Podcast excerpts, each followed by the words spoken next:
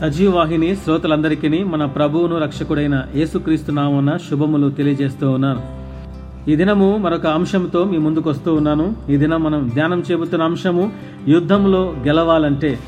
సామెతలు ఇరవై నాలుగవ అధ్యాయము మొదటి ఆరు వచనాల్లో జ్ఞానము గలవాడు బలవంతుడుగా నుండును తెలివి గలవాడు శక్తిమంతుడుగా నుండును.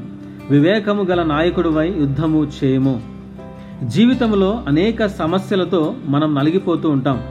సమస్యలు ఒక ప్రక్కన ఉంటే మన సమస్యలకు అసలు కారణం తెలుసుకోకుండా వారి సొంత ఉద్దేశాలను రకరకాలుగా ప్రచారం చేసే జనాలు మరొక ప్రక్కన ఉంటారు.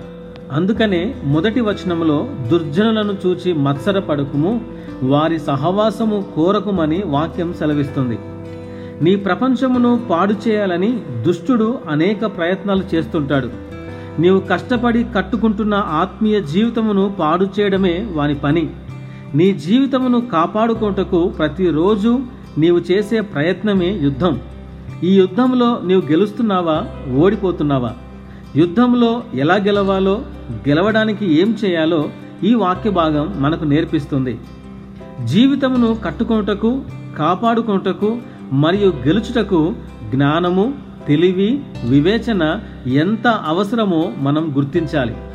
చదువుట ద్వారా అనుభవం ద్వారా లభించేది జ్ఞానము. పొందుకున్న జ్ఞానమును ఎక్కడ ఎప్పుడు వాడాలో తెలియజేసేది తెలివి. సమస్యలలో లేదా ఏ స్థితిలోనైనా నిర్ణయం తీసుకున్నటకు కావాల్సింది వివేచన.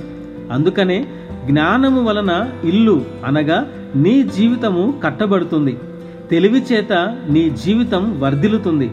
వివేచన వలన నీ జీవితం స్థిరపరచబడుతుంది. అంత మాత్రమే కాదు జ్ఞానము నిన్ను బలవంతునిగా చేస్తుంది. బలం అనగా శారీరకంగా బలమైన స్థితి. తెలివి నిన్ను శక్తివంతునిగా చేస్తుంది. శక్తి అనగా ఏదైనా చేయగలిగే సామర్థ్యం. వివేకము తిరుగులేని నాయకునిగా నిన్ను చేస్తుంది. జ్ఞానము తెలివి వివేచన దొరికే స్థలమే దేవుని సన్నిధితో నింపబడిన ప్రార్థన స్థలం. ప్రతిరోజు నీ వ్యక్తిగత ప్రార్థనలో జ్ఞానము తెలివి వివేచన కొరకు అడగాలి. దేవుడు ఎవనిని గద్దింపక అందరికీ ధారాళముగా దయచేయువాడు. నీవు ఓడిపోవుటకు పిలువబడలేదు గెలుచుటకే పిలువబడినావు. నీ ప్రపంచానికి నీవే రాజువి. నీ ఆలోచనకర్త దేవుడు. ప్రార్థనలో దేవుని ఆలోచన ప్రకారం యుద్ధము చెయ్యి గెలుపు నీ ముందు ఉంటుంది. ఇటు మాటలు దేవుడు దీవించునుగాక. అమెన్